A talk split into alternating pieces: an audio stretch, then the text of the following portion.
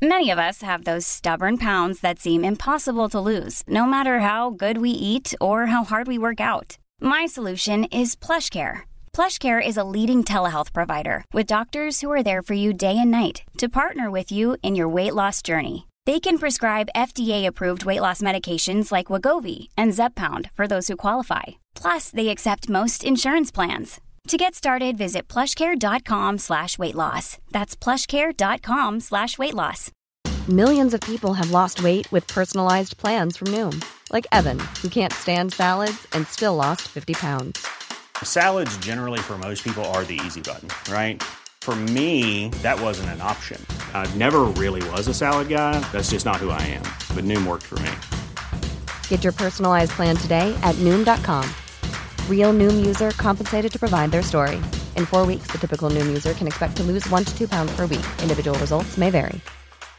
Hey, I'm Ryan Reynolds. At Mint Mobile, we like to do the opposite of what Big Wireless does. They charge you a lot, we charge you a little. So naturally, when they announced they'd be raising their prices due to inflation, we decided to deflate our prices due to not hating you.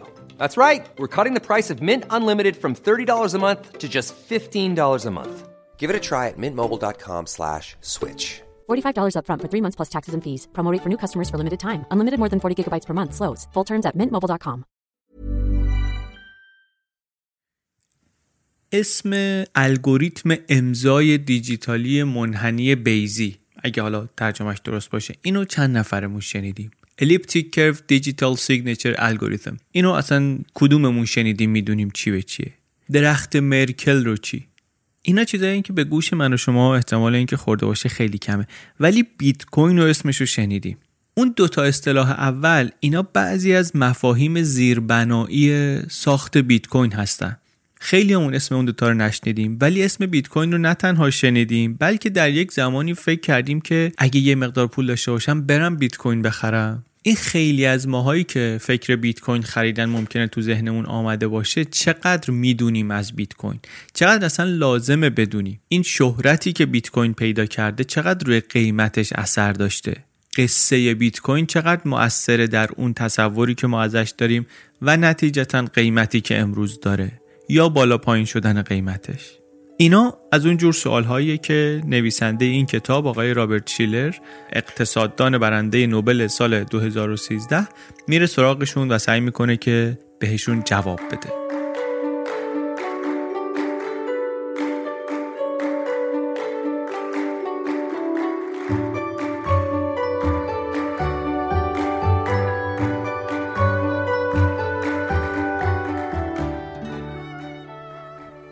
سلام.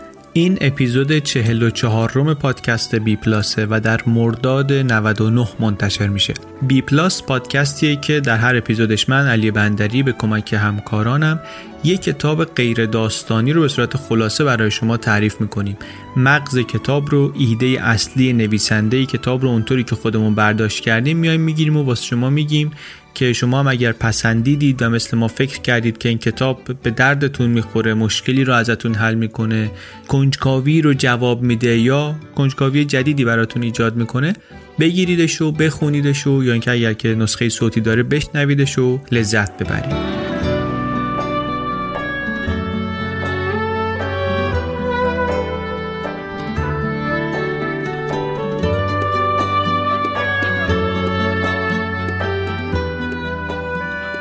کتاب این اپیزود اسمش هست Narrative Economics. اقتصاد روایت ها یا اقتصاد روایی نوشته آقای رابرت شیلر. آقای شیلر برنده نوبل اقتصاد بوده برنده مشترک جایزه نوبل اقتصاد بوده در سال 2013 از اون اقتصاددان هایی هم هست که کتاب هایی نوشته که برای مخاطب عام اقتصاد ندونی مثل بنده هم کتاب های جذابی هن و کتاب های خیلی موفقی نوشته. کتاباش ارتباط خوبی برقرار کرده با مخاطب معمولی. از جمله همین کتابش که خوشبختانه به فارسی هم ترجمه شده نشر آموخته منتشرش کرده و همزمان با پخش این اپیزود ترجمه فارسیش هم آمده توی بازار. اقتصاد روایی نسخه فارسی کتاب Narrative Economics نوشته آقای رابرت جی شیلر. عنوان فرعی کتابم نشون میده چه جور کتابیه. Narrative Economics How Stories Go Viral and Drive Major Economic Events. ترجمه فارسی کتاب رو همین الان می‌تونید بخرید. bpluspodcast.com صفحه از کجا بخریم. اونجا لیست کتاب فروشی ها هست. از خود نشر آموخته هم می‌تونید بخرید با تخفیف.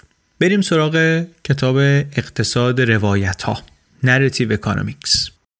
تقریبا تا امروز تمام توجه علم اقتصاد به این بوده که از دل آمار و اطلاعات یه مدلایی در بیاره برای اینکه تحولات اقتصادی رو توضیح بده یا تبیین کنه یا پیش بینی کنه. یعنی چی؟ یعنی مدام اطلاعات اقتصادی رو جمع کنه هی متر و معیارهای مختلف بسازه بعد سعی کنه که ببینه این تحولات اقتصادی چطوری اتفاق افتادن چه نیروهایی باعث شده این تحولات اتفاق بیفتن. اینا رو بهتر بفهمه و کمک کنه ما بهتر بفهمیم. این کاریه که علم اقتصاد تا امروز کرده.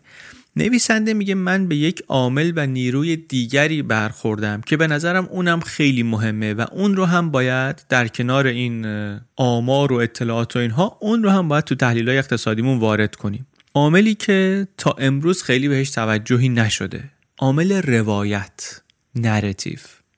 در واقع میگه ما باید وقتی که نظریه اقتصادی میدیم وقتی می‌خوایم مسائل اقتصادی رو تحلیل کنیم حواسمون به قصه ها به روایت ها هم باشه به فراگیر شدنشون به شیوعشون. اگه حواسمون نباشه ممکنه یک مکانیزم کاملا واقعی کاملا ملموس و خیلی مهم رو فراموش کنیم نادیده گرفته باشیم در تحلیل های اقتصادیمون در پیش بینی های اقتصادیمون. اون وقت این یه سوراخی میشه توی تحلیل ما. تغییر رفتار اقتصادی جامعه رو ممکنه درست متوجه نشیم درست درک نکنیم. ممکنه در نگاه اول به نظر برسه از این حرفی که ما زدیم این شبیه اقتصاد رفتاریه. اقتصاد رفتاری رو یه نمونهش رو در اپیزود نابخردی های پیش بینی پذیر شنیدیم و خوندیم دربارش از دن آریلی. از دیگران هم توی پادکست درباره اقتصاد رفتاری صحبت کردیم. منتها نویسنده میگه این اون نیست.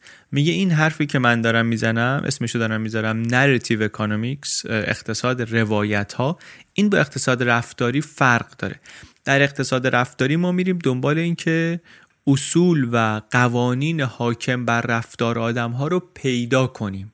می‌خوایم ببینیم پشت این رفتار اقتصادی مردم پشت انتخاب های اقتصادی مردم چی هست. روش هایی هم که در اقتصاد رفتاری استفاده میشه معمولا مشاهده است آزمایشه اصلا روشش از روانشناسی میاد. خیلی هم البته هستن که اساسا مشکل دارن با اقتصاد رفتاری و اصلا با همه این علم های بر اساس مشاهده مثل نسیم طالب. ولی حالا ما وارد اون داستان نمیشیم. فقط می‌خوایم شفاف کنیم که این اون نیست. اقتصاد روایت ها اقتصاد رفتاری نیست.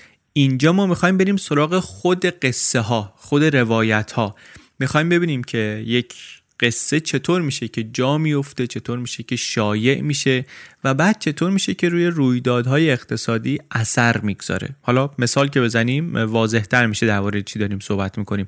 چون حرف حرف خیلی مهمیه و یه مقدار شاید در نگاه اول عجیبم باشه. به خاطر اینکه ما عموما ممکنه فکر کنیم خب قصه که اثر نمی‌ذاره که روی اتفاق که قصه اثر می‌گیره از اتفاق. بحران اقتصادی اتفاق میفته ما روایتش می‌کنیم قصهشو میگیم فیلمشو می‌سازیم پادکستشو می‌سازیم این طرف و اون طرف ازش حرف می‌زنیم.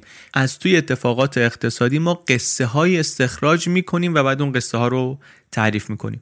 اما نویسنده میگه نه همیشه این نیست. یک رویداد اقتصادی مثلا یک رکود اقتصادی یا یک بحران اقتصادی یا یک رونق اقتصادی اینا رابطهشون با قصه با روایت دو طرف است بدبستون دارن. گاهی اون اتفاق روایت رو می‌سازه گاهی هم اون داستان است که اون اتفاق رو می‌سازه. حرف نویسنده اینه. روشی هم که استفاده کرده اینه که آمده برای استفاده از این داده های بزرگ بررسی داده های بزرگ از ابزار Google Ngram Viewer استفاده کرده یا Google Books Ngram Viewer استفاده کرده. این ابزار گوگل رو هم اگر که مثل من نمی‌شناسین خیلی چیز جالبیه. کاری هم هست که گوگل می‌تونه بکنه به خاطر اینکه این همه کتاب و اینا رفتن دیجیتال کردن و توی آرشیوشون الان دارن. یک کلمه رو شما به این ابزار میدی بعدی میره میگرده ببینه در طول زمان استفاده از این کلمه در کتاب های یک شاخه مثلا از زبان انگلیسی چه تغییری کرده؟ بعد مثلا می‌تونید تو دو تا شاخه مختلف یک زبان مقایسه کنی این استفاده رو در طول زمان. واقعا حالا از فوایدش گذشته پیشنهاد می‌کنم یکم برای سرگرمی هم شده برید توش بچرخید. از دل یک مقاله با همکاری گوگل بوکس آمدن یه تحلیل کمی فرهنگی در آوردن. خود سرویس هم مجانی اطلاعاتش رو هم می‌تونید دانلود کنید نموداراش رو می‌تونید استفاده کنید. کلا یه چیز بازیه. خیلی واقعا ابزار جذابیه. پرت نشیم. حالا از موضوع خودمون از کتاب خودمون داره میگیم که ایشون هم برای تحلیل کارهای خودش برای نوشتن این کتاب در تحقیق خودش از این ابزار استفاده کرده. یکی از روش های بررسی نویسنده این بوده یعنی چی؟ یعنی چی کار کرده؟ به چی رسیده؟ به این رسیده که در شاخه های مختلف دانش قصه یه چیزی که بهش توجه شده. به روایت توجه شده. منتها در اقتصاد خیلی کسی توجهی نکرده. شاید به این خاطر که ابزار مناسبی برای اینکه این روایت ها رو یک بررسی جامعی بکنیم نداشتیم. اقتصاددان نمی‌تونه بیاد بگه که من از یکی شنیدم که مثلا می‌گفت اینطور اونطور بعد اینو بکنه پایه تحلیلش. کاری که این ابزار و این روش تحقیق می‌کنه اینه که باعث میشه شما بتونی اون حرفا رو اون روایت ها رو بیای واقعا نگاه علمی بهش بکنی. امروز ما می‌تونیم کتابا روزنامه ها حتی متن توییت های مردم رو در یک مقیاس فوق العاده بزرگ بررسی کنیم. اون وقت با این ابزار جدید یک راهی داریم که عامل روایت رو عامل داستان رو در اقتصاد هم بررسی کنیم.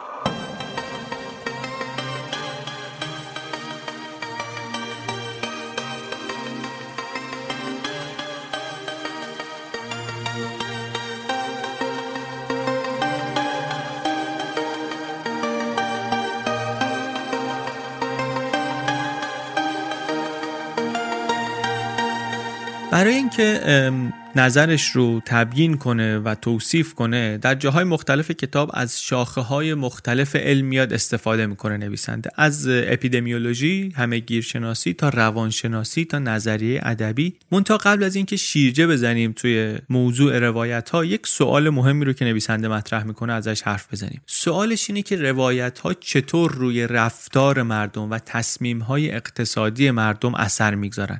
مکانیزم اثرگذاری چیه؟ یه پیشورزی هست در اقتصاد تو مقدمه اقتصاد رفتاری هم اینو گفتیم. پیشورز علم اقتصاد اینه که آدما یه کاری رو می‌کنن منطقی تصمیم می‌گیرن. یعنی فائل اقلانی هستن عامل منطقی هستن. با منطق فکر می‌کنن و بعد در اساسش رفتار می‌کنن. یعنی ما عموممون اطلاعات رو از محیط می‌گیریم بررسی می‌کنیم قضاوت می‌کنیم و بعد بر اساس اون تصمیم می‌گیریم. مثلا تصمیمات اقتصادی می‌گیریم. این تصویر کلی رو داشته باشیم حالا نویسنده میگه که روایت ها روایت های فراگیر داستان های فراگیر و شایع اینها مثل استعاره عمل می‌کنن. یعنی اینکه یک ایده ای رو یا یک مکانیزمی رو اینا به صورت زمینی و غیر مستقیم میان به ما میدن. ما ممکنه فکر کنیم استعاره جاش فقط در ادبیاته این کنایه جاش فقط در ادبیاته ولی اینطور نیست. این ایده ها و فکرایی که همچنین زمینی تو این روایت ها هست تو این قصه ها هست اینا شکل میده به روش فکر کردن ما و در نتیجه در تصمیم گیری های ما اثر دارن. ما خیلی از تصمیمامون رو بر اساس قصه ها می‌گیریم بر اساس روایت ها می‌گیریم. واسه اینه که روایت و قصه مهمه. یعنی چی؟ یعنی مثلا شما فکر کن روانشناسی واسه یه پژوهشی رفتی یک زندانی داری و زندانیا گفتگو می‌کنی. اگه به زندانی که طرف صحبتته بگی که نظام اخلاقی و ارزشی شما چیه به احتمال زیاد جواب روشنی نمی‌تونه به شما بده. نظام اخلاقی و ارزشی رو نمی‌تونه بگه. ولی اگه بگی که قصت چیه؟ قصت رو تعریف کن ببینیم داستان شما چیه داستان اون دوستت چیه. از لای این قصه هایی که تعریف می‌کنه از خلال این روایت ها یک طرحی از نظام باورها و اخلاق این آدم رو می‌تونید ببینید. داستان ها و روایت ها واسه ما مثل یک نقشه راه عمل می‌کنن مثل دستورالعمل کار می‌کنن. به صورت زمینی ارزش ها و قضاوت هایی رو که ما داریم لای این داستانهایی که تعریف می‌کنیم میدیم بیرون. یعنی اشاراتی بهش می‌کنیم غیر مستقیم که از توش میشه در آورد ها نظام اخلاقی ارزشی شما اینه پس. ضمن اینکه از علوم و شاخه‌های مختلف این رو هم می‌دونیم که روایت نقشش در ذهن انسان چیه. مثلا از neuroeconomics اقتصاد اعصاب این رو می‌دونیم به صورت تجربی. که روایت هایی که dramatic arc دارن اوج و فرود دراماتیک دارن اینها سطح هورمون اکسیتوسین رو و کورتیزول رو در جریان خون شنونده می‌برن بالا. شما یه قصه ای بشنوی که خیلی بالا پایین داشته باشه این دوتا هورمونت میره بالا. اون وقت این هورمونا روی رفتار ما تاثیر مستقیم دارن. اکسیتوسین که در برقراری ارتباط نقش داره همونی که در ادبیات pop science خیلی وقتا بهش میگن هورمون عشق. کورتیزول خیلی وقتا بهش میگن هورمون استرس. اینها اثر دارن روی تنظیم قند خون ما روی تشکیل خاطره و حافظه ما حتی. یعنی اینا یه دکمه هایی رو در ما می‌زنن. این قصه هایی که میشنویم روایت ها اینا یه دکمه هایی رو در ما می‌زنن یه تنظیماتی رو تغییر میدن. حالا حواسمون به این باشه که قصه که داریم میگیم معنیش فقط قصه عاشقانه نیست. قصه ممکنه قصه اقتصادی باشه. قصه ای که داره روی شیمی ما اثر می‌گذاره روی هورمون های ما اثر می‌ذاره و هورمون های ما رو رفتارمون اثر می‌ذارن ممکنه یک روایت اقتصادی باشه یه داستان اقتصادی باشه. خود نویسنده میگه این کتابی که من اینجا نوشتم یک تلاشیه در consilience در یکپارچگی دانش. اینم موضوع خیلی مهم و جذابیه. امیدوارم که به زودی بتونیم در یک اپیزودی به این هم بپردازیم به یک پارچگی دانش هم بپردازیم. چیزی که ولی خیلی باید بهش توجه کنیم اینه که در فراگیر شدن روایت ها مسئله نیست که روایت درسته یا نه ها. مسئله نیست که این قصه حقیقت داره یا ساختگیه. قصه این نیست. نکته اینجا اینه که چون فراگیر میشه فارغ از اینکه درسته یا غلط چون فراگیر میشه چون همه دارن میگنش روی فکر و تصمیم عده زیادی از مردم اثر می‌گذاره. و چیزی که آدمها بر اساسش تصمیم بگیرن یا متأثر ازش تصمیم بگیرن و انتخاب کنن نقش داره اون وقت توی اقتصاد. واقعا لازم نیست اصلا قصه اولیه‌ای که باعث این تصمیمات شده درست باشه. هیچ اهمیتی نداره. گفتیم سوال و حرف اصلی کتاب اینه که روایت ها روی رفتار اقتصادی مردم و جامعه اثر می‌گذارن و موقع تحلیل ها باید حواسمون به این روایت ها باشه. یک نقدی که ممکنه به این وارد بشه اینه که شما روند علی رو داری برعکس می‌بینی مسیرش رو. یعنی روایت نیست که داره روی روند اقتصادی اثر می‌ذاره.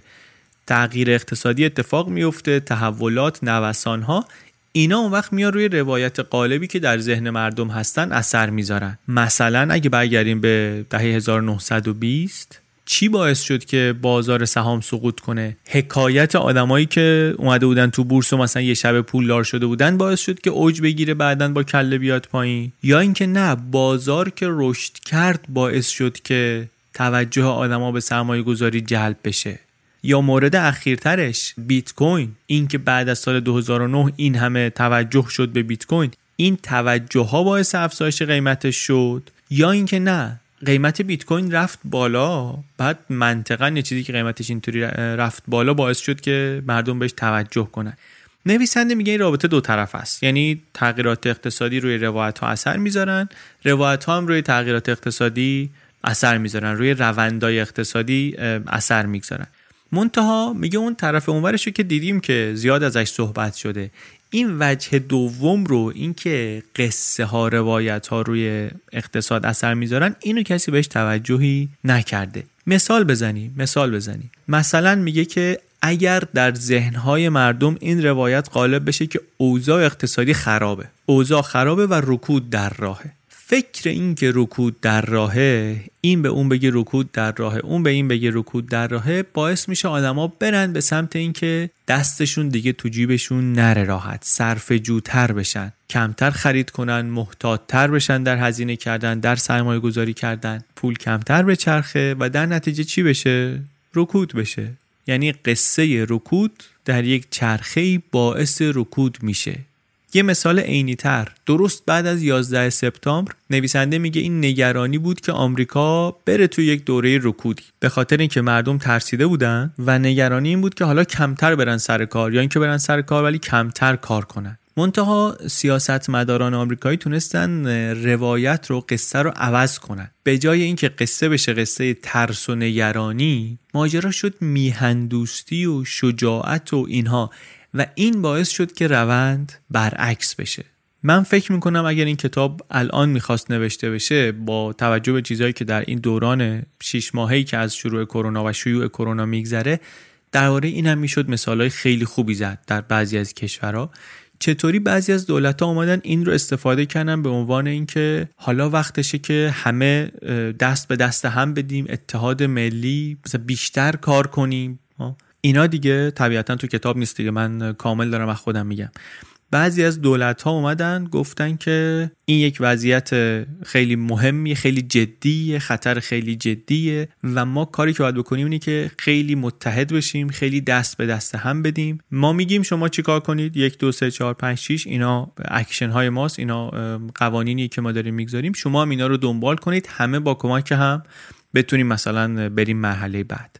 حالا بعدا مشخص میشه که چقدر مؤثر بود چقدر نبود. الان نشانه هایی هست که توی بعضی از حوزه ها حداقل بهرهوری و کارآمدی ها خیلی رفته بالاتر. به خاطر اینکه روایت غالب از روایت ترس و نگرانی یا در کنار روایت ترس و نگرانی یه مقدار تبدیل شد به روایت حالا باید با هم کمک کنیم از پس این مشکل بر بیایم. الان البته زودی که بخوایم درباره این چیزا صحبت کنیم احتمالا یه مقدار طول می‌کشه ولی فکر می‌کنم که درباره کرونا هم بشه مثالهای شبیه این رو بعدا خوند و مطالعه کرد و ازش چیز یاد گرفت. برگردیم به کتاب.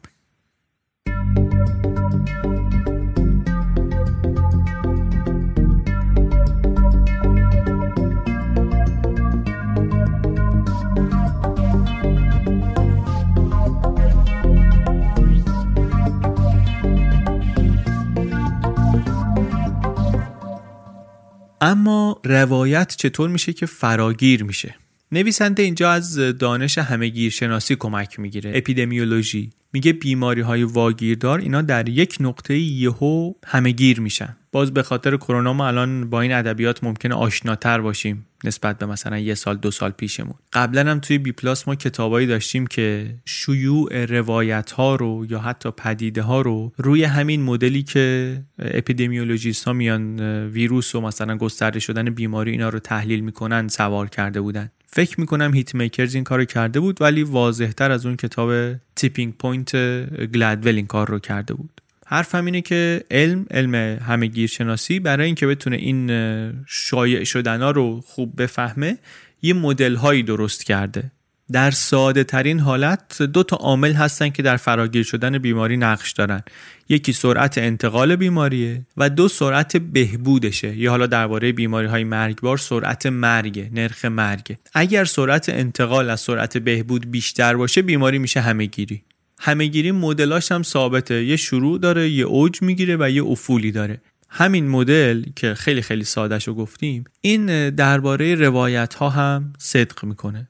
یعنی از یه جایی که معمولا هم نمیشه درست تشخیص داد کجا روایت ها شروع میشن و بعد کم کم رشد می‌کنن. اگر سرعت فراموش شدنشون از سرعت انتقالشون کمتر باشه همهگیر نمیشن. منتها اگه سرعت انتقال بیشتر باشه یعنی اونقدری جذاب باشه اونقدر تو ذهن اثر کنه که قبل از اینکه آدمه یادش بره بره به یکی دیگه هم بگه اون وقت روایت می‌تونه همهگیر بشه. مثل مدل ویروس بهش نگاه کنید دیگه. اگه تا قبل از اینکه من یادم بره اینو به یکی دیگه هم بگم به دو تا دیگه هم بگم خب این منتقل میشه. ممکنه که من یادم بره.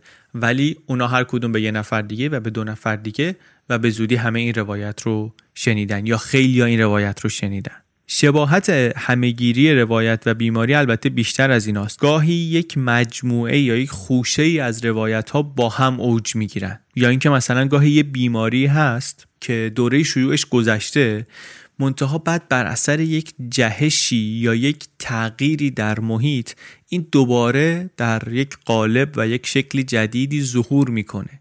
مثلا آنفولانزا آنفولانزا یک بیماری نیست دیگه. مجموعه ای از بیماری های مشابه. بسته به محیط و بسته به شرایط می‌تونه همه گیر بشه دوباره. در روایت ها و قصه های اقتصادی هم از این چیزا زیاد داریم. یه مثالش الان می‌زنم قشنگ فکر می‌کنم که واضح بشه مطلب. یه نمونه از این روایت هایی که تکرار میشن شایع میشن بعد انگار حذف میشن بعد در اثر شرایط محیطی دوباره جهش می‌کنن و به شکل جدیدی بروز پیدا می‌کنن می‌دونید چیه؟ یه چیزی به اسم ماشینالات صرف جویی در کار labor saving machinery یا بیکاری تکنولوژیک هم بهش میگن. Technologic unemployment. این روایت رو ردش رو بگیری بری عقب تا زمان هومر هم می‌تونی بری. قرن هشتم قبل از میلاد در ایلیاد. ما حالا اونجا ولی نمی‌خوایم بریم. یه خورده زمان نزدیکترش رو می‌خوایم بگیم.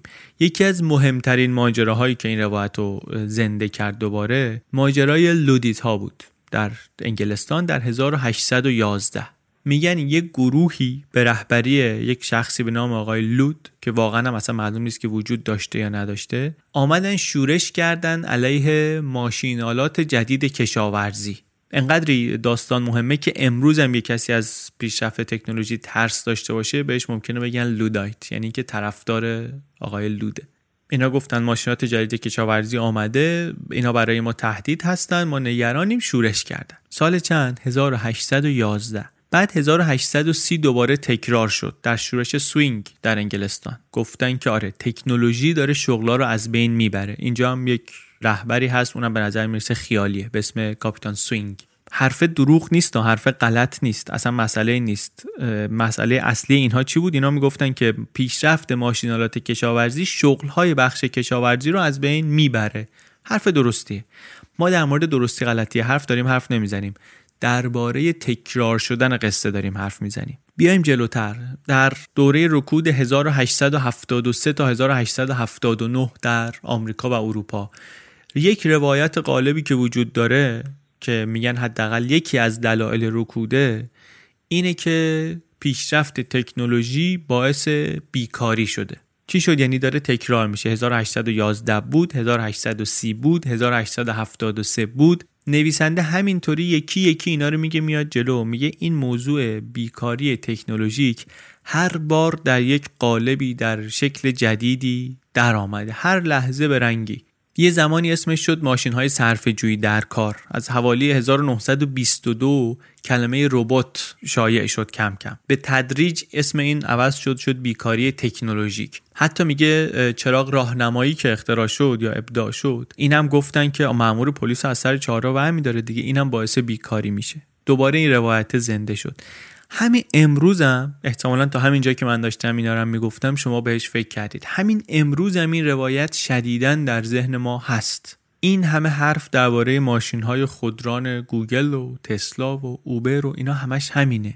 مخصوصا که بخش حمل و نقل خیلی هم کارکنان زیادی داره و یکی از ترس اینه که ماشین های خودران وقتی که تکمیل بشه تکنولوژیشون و فراگیر بشن بخش عظیمی از جامعه که شغلش رانندگی شغلش از دست میده این قصه روایت بیکاری تکنولوژیک هر بار که اوج می‌گیره یه سری عکس عمل ایجاد می‌کنه رو تصمیم گیری اقتصادی مردم یه اثرایی می‌ذاره و از بین نمیره از اون روایت که نویسنده میگه اینا روایت های همیشگی هن. قصه های ابدی هن. میخوابن یه مدت دوباره بلند میشن نه تا روایت یا نه تا خوش روایت رو کتاب میگه؟ میگه اینا نمونه هایی هستن از روایت های همیشگی. هر کدومشون رو هم یک شرح و توصیف جالب تاریخی براشون میده. ما اینجا طبیعتا همشون رو نمی‌تونیم بگیم و نمی‌خوایم بگیم. ولی پیشنهاد می‌کنم واقعا ببینید. یکی دوتا دیگه مثال هم می‌زنیم البته. همین یکی دوتا مثال فکر می‌کنم که برای این پادکست کافیه که بگیم با چه جور چیزی طرفیم. ولی به نظرم خیلی خوبه که بدونیم این روایت ها چی هستن. حداقلش اینه که حتی اگه ما کارمونم تحلیل اقتصادی و اینها نیست دفعه بعد که به یکی از اینا برخوردیم حواسمون جمعتره که این دفعه اولی نیست که بشر داره با این قصه مواجه میشه. این از اون قصه هاییه که هی میخوابه هی بلند میشه هی میخوابه هی بلند میشه. فکر می‌کنم وقتی این آگاهی رو داشته باشیم یه ممکنه که اقلانی تر هم باهاش رفتار کنیم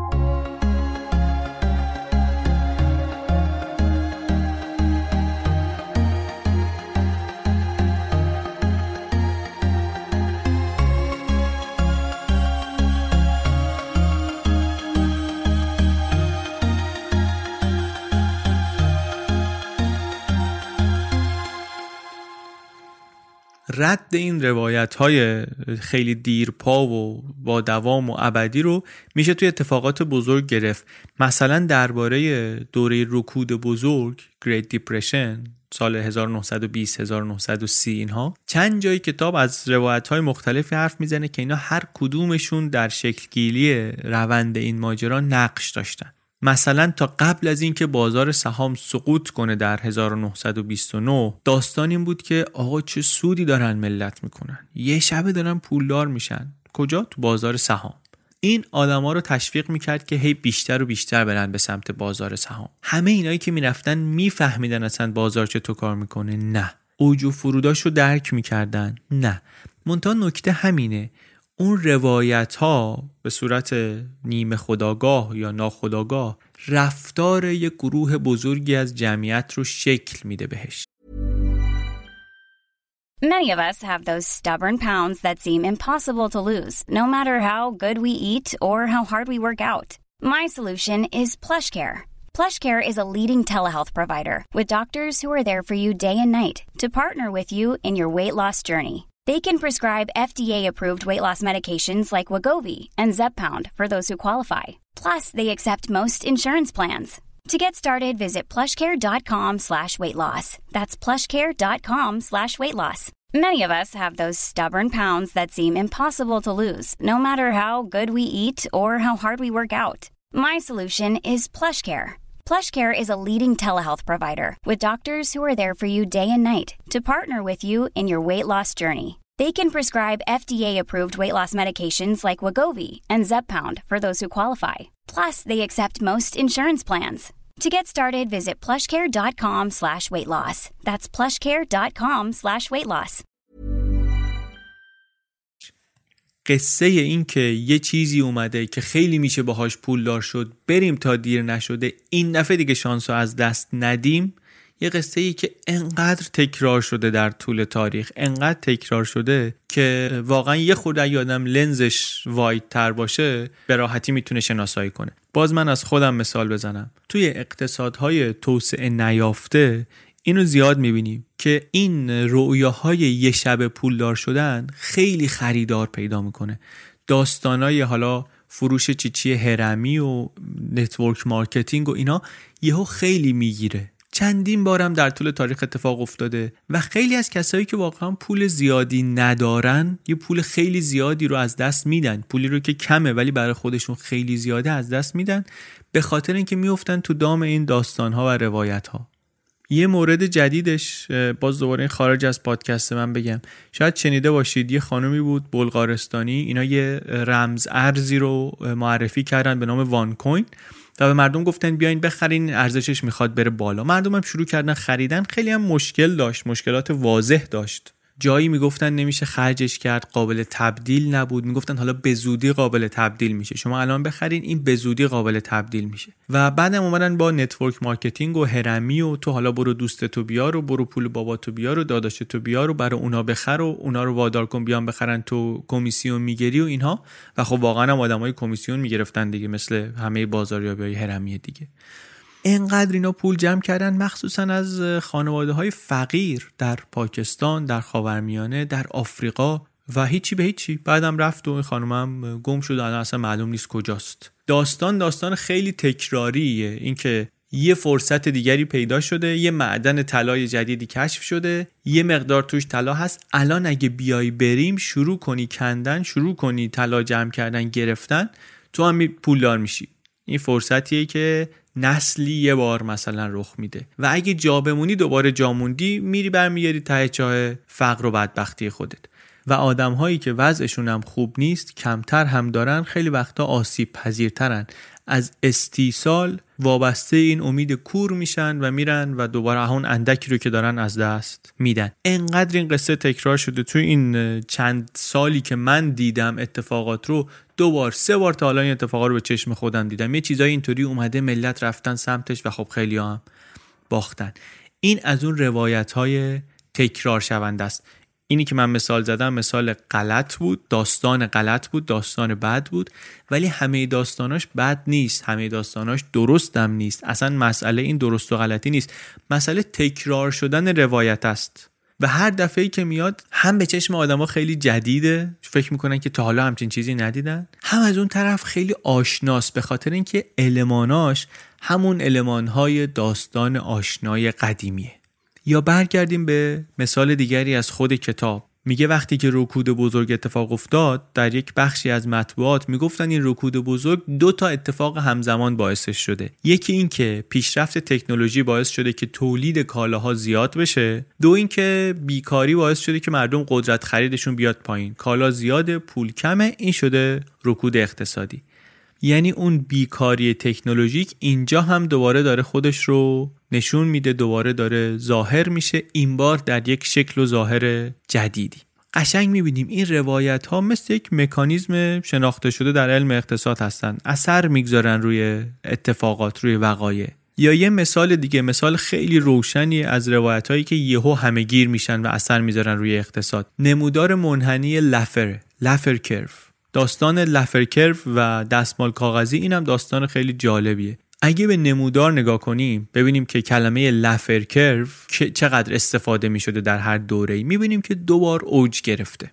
یه بار در دهه 1980 یه بارم در 2000 مثلا چی بوده؟ در هر دو موضوع مسئله کاهش مالیات بوده. سوال اساسی درباره مالیات اینه که دولت چقدر باید مالیات بگیره. اگر صفر درصد مالیات بگیره که خب دولت پول در نمیاره. اگر 100 درصد مالیات بگیره یعنی هر چی ما در بیاریم مجبور بشیم بدیم به دولت که خب دیگه انگیزه واسه کار کردن نخواهیم داشت. و نتیجتا باز دوباره میزان کل مالیاتی که دولت می‌گیره چی میشه؟ صفر میشه. یعنی نمودار رابطه درصد مالیات یعنی اگه نمودار داشته باشیم محور افقیش درصد مالیات باشه. محور عمودیش میزان درآمد مالیاتی دولت باشه یه منحنیه که اول میره به سمت بالا یعنی هرچی که مالیات بیشتر باشه درآمد دولت بیشتر میشه. بعد برمیگرده پایین. یعنی از یه جایی به بعد مالیات بیشتر گرفتن باعث کاهش درآمد مالیاتی دولت میشه. چیزی که از این نمودار می‌فهمیم چیه؟ از این منحنی لافر می‌فهمیم چیه؟ اینه که شما یه میزان درآمدی رو برای دولت در نظر بگیر یعنی یه خط افقی بکشیم از هر جایی محور عمودی. به ازای هر میزان درآمدی برای دولت دو تا درصد مالیات وجود داره. یه دونه هست چون در دو جا قطع می‌کنه نمودار دیگه. یه دونه هست در سمت اوجگیرنده نموداره یه دونه هست در سمت کاهشی نمودار. یه دونه اونجای نمودار که داره میره بالا یه دونه اونجای نمودار که داره میاد پایین. یعنی اگر ما درست محاسبه کنیم می‌تونیم مالیات رو کم کنیم از مردم کمتر مالیات بگیریم بدون اینکه درآمد دولت کم بشه. درسته؟ به خاطر اینکه این خط افقی ما در اون درآمد مشخص دولتی داره در دو جا این منحنی رو قطع می‌کنه. موضوع خیلی چیز هیجان انگیز و عجیب غریبی نداره واقعا. منحنی خیلی ساده ای هم هست. منتها یه اتفاقی افتاد. وال استریت جورنال یک مقاله ای نوشت. می‌خواست مفهوم رو توضیح بده و می‌خواست کاهش مالیات رو توجیه کنه. یه داستانی نقل کرد. گفت که آقای لفر یه دفعه توی رستورانی نشسته بود سر میز با دیکچنی و دونالد رامسفلد سال 1974 می‌خواست این قصه رو برای اینا توضیح بده. پشت دستمال کاغذی اینو واسه کشید. ویکیپدیا البته میگه مقاله توی نشنال افرز بود. حالا ولی این واقعا خیلی مهم نیست. خود آقای لفر البته میگه که اینو من از خودم نگفتم ردش رو اصلا در کتاب ابن خلدون میگه میشه گرفت. اقتصاددان های معاصر دربارش حرف زدن اقتصاددان اول قرن بیستم دربارش صحبت کردن. اصلا میگه من پشت دستمال کاغذی وقت چیزی نمی‌کشم مامانم یاد داده مثلا چیزایی رو که تمیزن کثیف نکنم. این ملاقات رو هم میگه اصلا یادم نمیاد. منتها اینها مهم؟ نیست. مهم اینه که سالها بعد میگن این دستمال کاغذیه رو پیدا کردن توی کاغذهای کسی که اون مقاله هر نوشته بود. بعدا هم یه موزه رفت دستمال کاغذیه رو خرید و گذاشت به نمایش و قصه قصه ای شد که در ذهن موند. اینکه دو تا مقام ارشد کاخ سفید در یک رستورانی نشسته بودن با یه اقتصاددانی که وسط غذا خوردن رو دستمال کاغذی واسهشون یه منحنی کشید این قصه ایه که تو ذهن میمونه. شما هم بعید دیگه اینو الان یادتون بره اگه تا حالا نشیده باشید. و با این قصه چی توی ذهن موند؟ موضوع کم کردن مالیات. چون اینا داشتن درباره سیاست های مالیاتی صحبت می‌کردن. دوران دورانیه که ریگان و تاچر بعدش میان در انگلستان و آمریکا با استدلال های مشابهی پی موضوع کم کردن مالیات رو می‌گیرن. دورانی که معروف شد به دوران ریگانیسم و تاچریسم. و خیلی ها میگن که مشکلات اقتصادی که الان دنیا داره خیلیاش گردن سیاست های همون دورانه. ناشی از همون چرخش های شدید اقتصادهای بزرگ غرب به سمت راست. یعنی داستان وقتی که داستانی شد که تو ذهن میمونه و میچسبه و اینطوری می‌تونه نقل بشه اثر گذاشت روی شکلگیری ذهنیت مردم و شاید اثر گذاشت روی شکلگیری فضای کلی که ممکن کرد اجرای اون سیاست ها رو. سیاست هایی که عواقبش خیلی بزرگتر از فقط همون دوران بود. هنوزم که هنوزه گردنگیر اقتصادهای جهان هست. یه خورده حرفایی که زدیم درباره این منحنی لفه و قصه و اینا خارج از کتاب بود.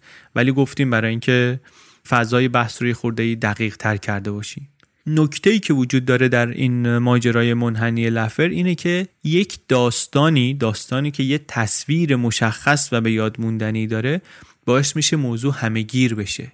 اینو کیا خوب فهمیدن کیا خوب بلدن؟ کسایی که تو کار تبلیغاتن کسایی که تو کار بازاریابیان خیلی از تلاش هایی که می‌کنن آدمایی که می‌خوان تبلیغ خوب و مؤثر بسازن در راستای رسیدن به این هدفه که یه تصویر مشخص و به یاد ماندنی بتونیم درست کنیم که کمک کنه حرفی که می‌خوایم بزنیم توی ذهن ها بمونه و همه گیر بشه.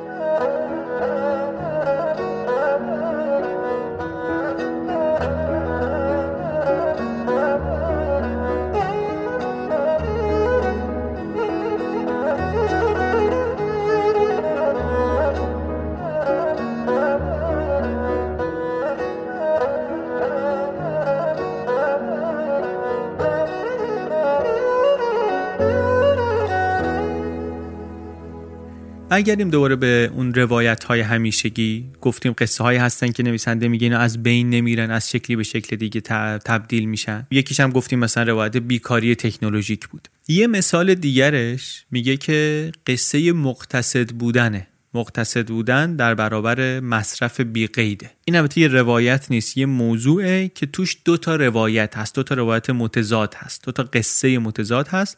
در هر دوره ای در هر شرایطی یک کدوم این قصه ها غالب میشه بر دیگری و اثر می‌ذاره روی روندهای اقتصادی مقتصد بودن اینکه ساده زندگی کنیم و اینا برمیگرده داستانش به دوران باستان در فرهنگای مختلف هم بوده در فرهنگای یونانی، رومی، چینی، ژاپنی، جاهای دیگه می‌گفتن که ثروت رو نمایش نباید بدیم، نباید عرضه کنیم. اگرم پولی داریم مثلا خیلی نشونش ندیم.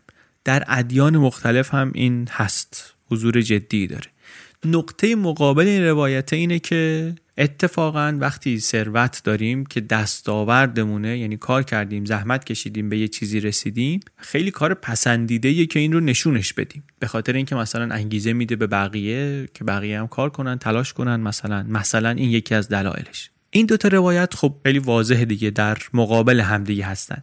در هر دوره ای یه دونه از این روایت ها غالب میشه.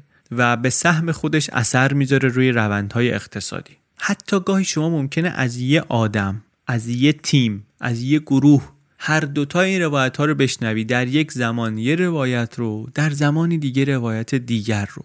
مثالی که تو ذهن من میاد در تاریخ خیلی معاصر ایران میشه اقتصاد زمان جنگ هشت ساله زمان جنگ ایران و عراق و اقتصادی که معروف شد بعدا به مانور تجمل در دوره رفسنجانی.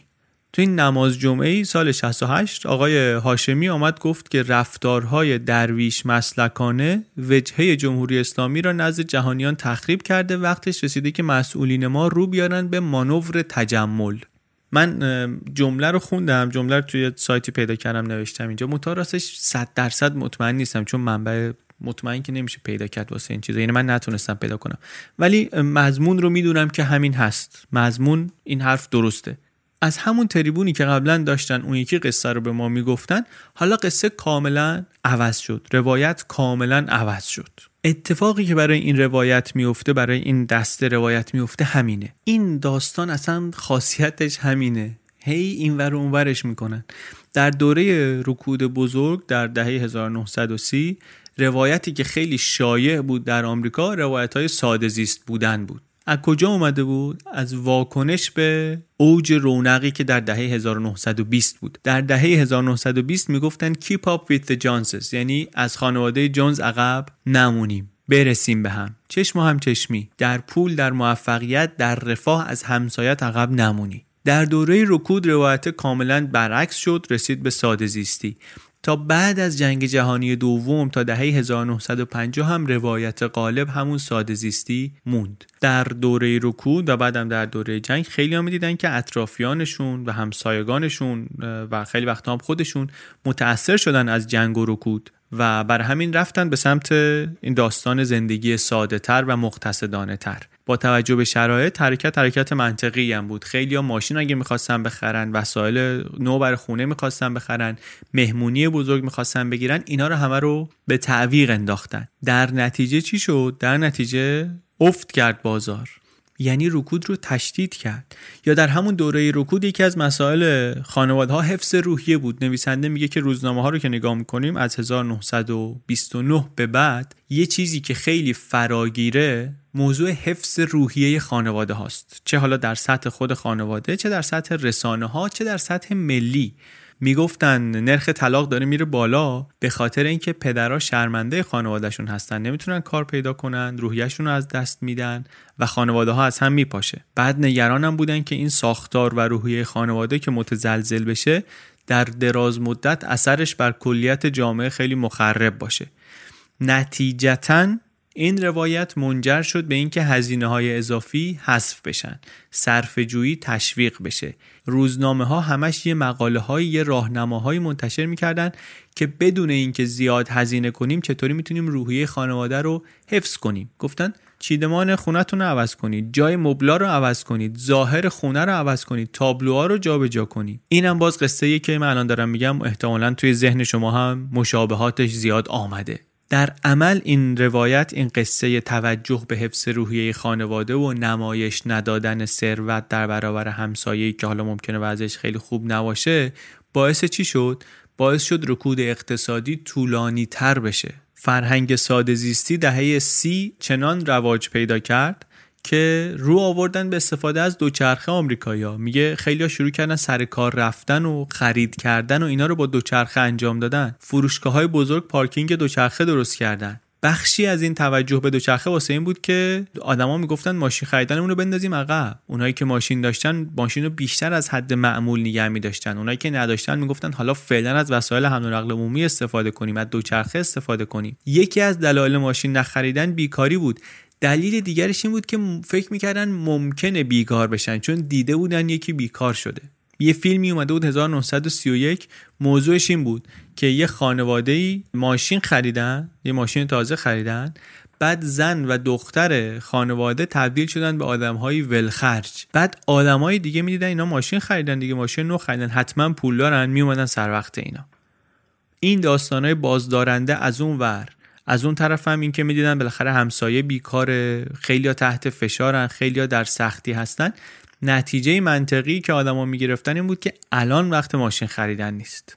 یه مقاله وال استریت جورنال منتشر کرده بررسی و تحقیق میدانی هم پشتشه حدس و گمان نیست فقط. میگه خیلیا پول ماشین خریدن رو دارن ماشین هم می‌خوان بخرن منتها از ترس حرف همسایه ماشین نمی‌خرن. ماشین خریدن هم کار مهمیه به خاطر اینکه در visibility index اگه نگاه کنی ماشین اون بالاست. یعنی شما اگه نمی‌خوای پولدار دیده بشی ماشین نخریدن یکی از بهترین راهاشه واقعا.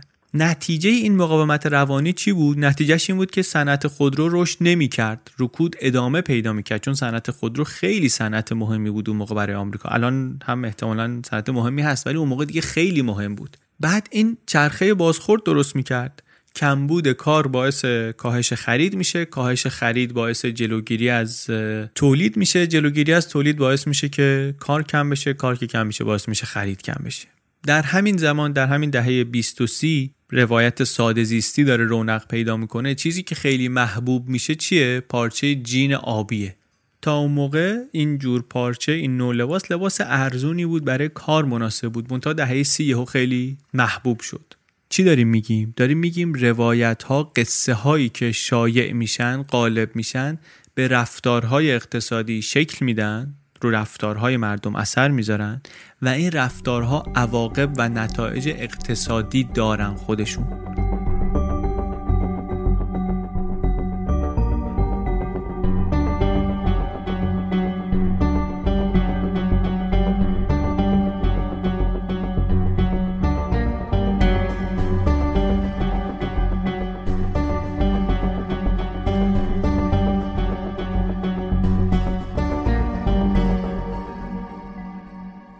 برگردیم به مثال بیت کوین که اول اپیزود زدیم.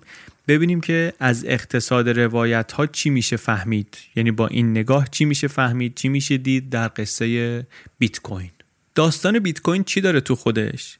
یه حکایت هایی داره درباره جوان هایی که ایده های جهان وطنی دارن و در مقابل دولتی ها و بروکرات ها هستن. قصه شکاف طبقاتی داره توش قصه تکنولوژی های پیشرفته داره که این قسمتش با یک زبان و اصطلاحات فنی غیر قابل فهم برای عموم هم همراه دیگه. بعضیا میگن اوج گرفتنش حباب فقط. وارن بافت مثلا میگه که بیت کوین ابزار قماره. بعضیا مقایسش می‌کنن با تورم ها و حباب های تاریخی مثل حباب قیمت گل لاله در هلند در 1630 میگن قیمت لاله انقدر رفت بالا که یه گل رو به قیمت یه خونه خرید و فروش می‌کردن. کسایی که منتقدش هستن میگن که قیمتش که اینطوری رفته بالا به خاطر هیجانی که مردم پیدا کردن هی سعی می‌کنن برن بیت کوین بخرن این قیمت رو برده بالا. منتها طرفدارای بیت کوین این حرفا براشون توهین آمیزه اینا میگن که بیت کوین ارزشمنده همونطوری که مثلا طلا ارزشمنده.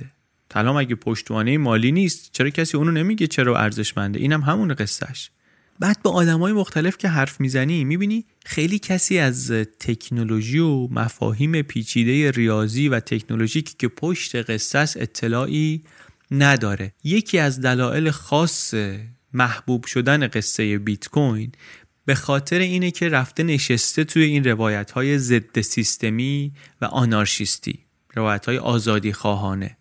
آنارشیستا رو ما معمولا به عنوان گروه های خشونت طلب می‌شناسیم گروه هایی که دنبال هرج و مرجن بیت کوین ولی یک روایتی داره میده از جوانانی که اینا که راهی پیدا کردن که از شر سلطه دولت خلاص بشن حداقل در هیته مالی. اون وان کوین هم که من گفتم که نمونه خیلی بدنام رمز ارز هاست و به نظر می‌رسه که واقعا یه کلاهبرداری بیش نیست. اونم شعاری که مردم رو دور خودش جمع می‌کرد باهاش این بود که آره این سیستم های مالی این بانک های بزرگ اینا خون ما رو دارن می‌کنن تو شیشه. ما اینطوری داریم انتقاممون رو از سیستم و از قدرت می‌گیریم. سوار این قصه شده بود. برگردیم به کتاب و بیت کوین. اینجا مثل خیلی از روایت های پرطرفدار دیگه مثل اون منحنی لفر مثل اون شورش لودها مثل شورش سوینگ یک چهره یک شخصیت مرکزی داره قصه. یک شخصیتی هست به نام ساتوشی ناکاموتو. میگن مبدع بیت کوین کسی ندیدتش کسی نمیشناسدش. میگن که با همکارای اولیش فقط ایمیلی صحبت می‌کرده رو در رو هیچکی ندیدتش. و اواخر 2010 هم میگن که بدون اینکه اطلاعات بیشتری ازش در بیاد اصلا از پروژه بیت کوین رفت بیرون. در پرانتز البته این رو هم بگیم که پارسال سال 2019 یک شایعه ای که بعد از چند سال دوباره خیلی اومد رو این بود که شاید ساتوشی همون پاول لروه. پاول لرو برنامه نویس ماهری که تبدیل به تبهکار بین المللی و قاچاقچی مواد و انسان و اسلحه و اینها شد و داستان مفصلش رو در اپیزود Mastermind سریال هفت قسمتی Mastermind در پادکست چنل بی تعریف کردیم. پارسال خیلی دوباره گمان زنی های جدی مطرح شد که شاید لورو همون کسی بوده که بیت کوین رو ابداع کرده. درباره این شایعات و این گمان زنی ها اگر که می‌خواید بخونید مجله چنل بی رو ببینید در چنل بی پادکست dot com. خود مسترمایند رو هم که اگر نشدیدین که حتما پیشنهاد می‌کنم بشنوید. پرانتز بسته. در واقع بیت کوین خیلی بهرهمند شده خیلی متاثر شده از روایت ها و قصه ها خیلی ها نگران بودن و نگران هستن که قدرت های بزرگ مالی قدرت های بین المللی اینا دارن کنترل زندگی همه رو می‌گیرن دستشون. مخصوصا با این تحولات سریع اقتصادی و تکنولوژیکی که در قرن اخیر به وجود آمده. بیت کوین روایتی داشت که با این روند مقابله می‌کرد. یادمونم باشه اولین بار قیمت بیت کوین کی اوج گرفت؟ همزمان با جنبش وال استریت.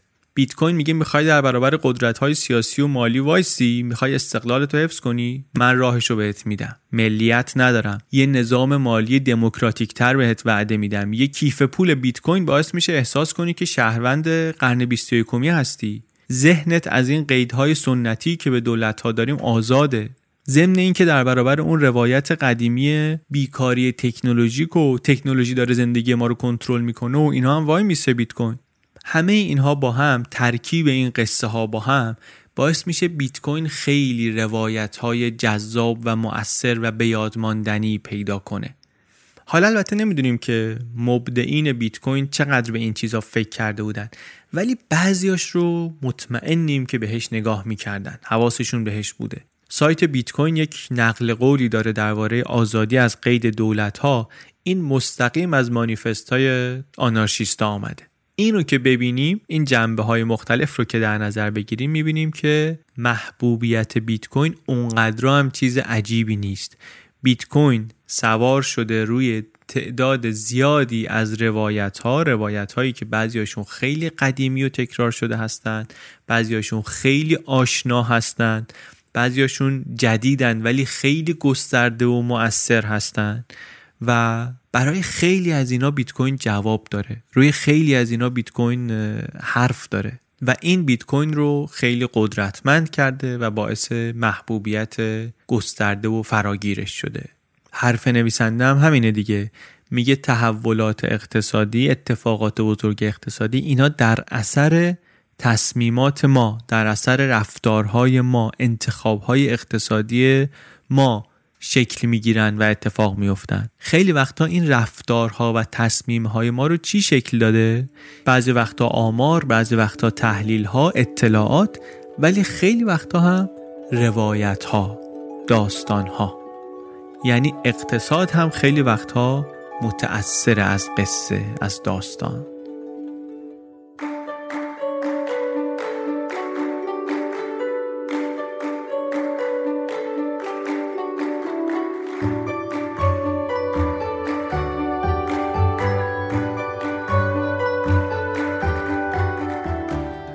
چیزی که شنیدین اپیزود 44 پادکست بی پلاس بود. این اپیزود بی پلاس رو من علی بندری به کمک عباس سیدین و امید صدیق فر درست کردیم. موسیقی این اپیزود هم کار پیمان عربزاده است. این اپیزود خلاصه کتاب Narrative Economics بود که نشر آموخته منتشرش کرده با عنوان اقتصاد روایی. نسخه الکترونیک این کتاب رو همین الان می‌تونید از فیدیبو بگیرید. فیدیبو اپلیکیشنیه که توش می‌تونید هم این کتاب رو هم کلی دیگه از کتاب های بی پلاسی و غیر بی پلاسی رو بخونید یا بشنوید. کتاب اقتصاد روایی هم روی فیدیبو هست. کاری که ما داریم سعی می‌کنیم با بی پلاس بکنیم اینه که چیز یاد بگیریم دیگه. هم در یه سری موضوعاتی که نسبت بهشون کنجکاو هستیم چیز یاد بگیریم حرفای تازه بشنویم. همین که اساسا دنیامون یه خورده بزرگتر کنیم کنجکاوی های جدید پیدا کنیم. خیلی هم خوشحالیم که شما هم که ایمیل می‌زنید در همین دو جهت به ما کتاب پیشنهاد می‌کنید. خیلی ایمیل های خوبی می‌گیریم. همیشه پیشنهاد بکنید به ما کتاب. مخصوصا ایمیلی چون میاد قشنگ توی سیستم ما میره دسته‌بندی میشه. وقتی که ما میشینیم به بررسی پیشنهادهای شما هم جلوی چشممون هست. اگر بی پلاس رو دوست دارید و می‌خواید کمک کنید به ما در جلو بردنش می‌تونید پشتیبان مالی پادکست بشید. bpluspodcast.com رو ببینید. کسایی که خارج از ایران هستن الان می‌تونن با credit card هم پرداخت کنن. PayPal هم که از قبل بود و یک دلار به ازای هر اپیزود. پشتیبانی هم کاملا اختیاریه.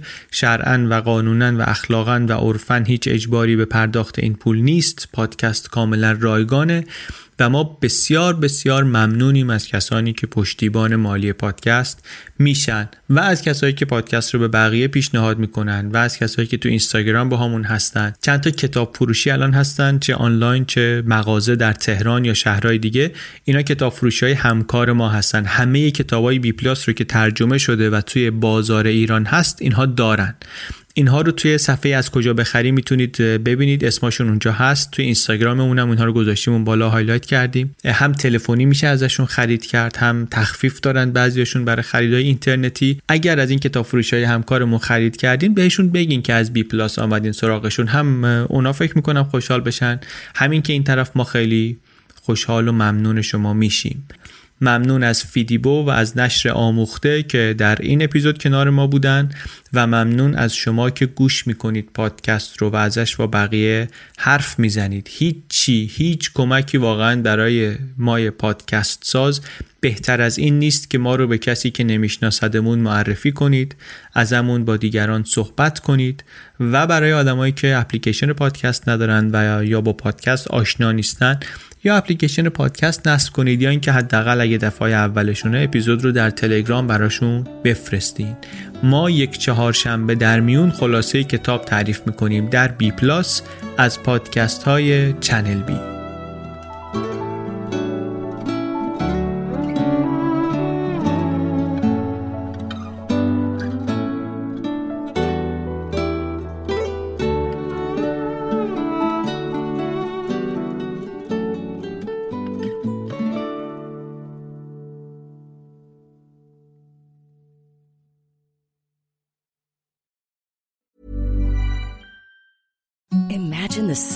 sheets you've ever felt. Now imagine them getting even softer over time. That's what you'll feel with Bowl and Branch's organic cotton sheets. In a recent customer survey, 96% replied that Bowl and Branch sheets get softer with every wash. Start getting your best night's sleep in these sheets that get softer and softer for years to come. Try their sheets with a 30-night guarantee. Plus, get 15% off your first order at bowlandbranch.com. Code BUTTERY. Exclusions apply. See site for details. ACAST powers the world's best podcasts. Here's a show that we recommend. The Real Housewives is a guilty pleasure for most, but if you're looking to not feel guilty about that pleasure, tune in to Everything Iconic with me, Danny Pellegrino, where I break down all the messy moments and behind the scenes antics of Bravo's popular franchise. And on Everything Iconic, I also interview celebrity guests like Kelly Ripa, Kiki Palmer, Drew Barrymore, Cameron Diaz, and more about their guilty pleasures, their past work, and so much more. So if you're pop culture obsessed and find yourself watching way too much reality TV like me, tune in to Everything Iconic with Danny Pellegrino wherever you listen to podcasts. ACAST helps creators launch, grow, and monetize their podcasts everywhere. ACAST.com.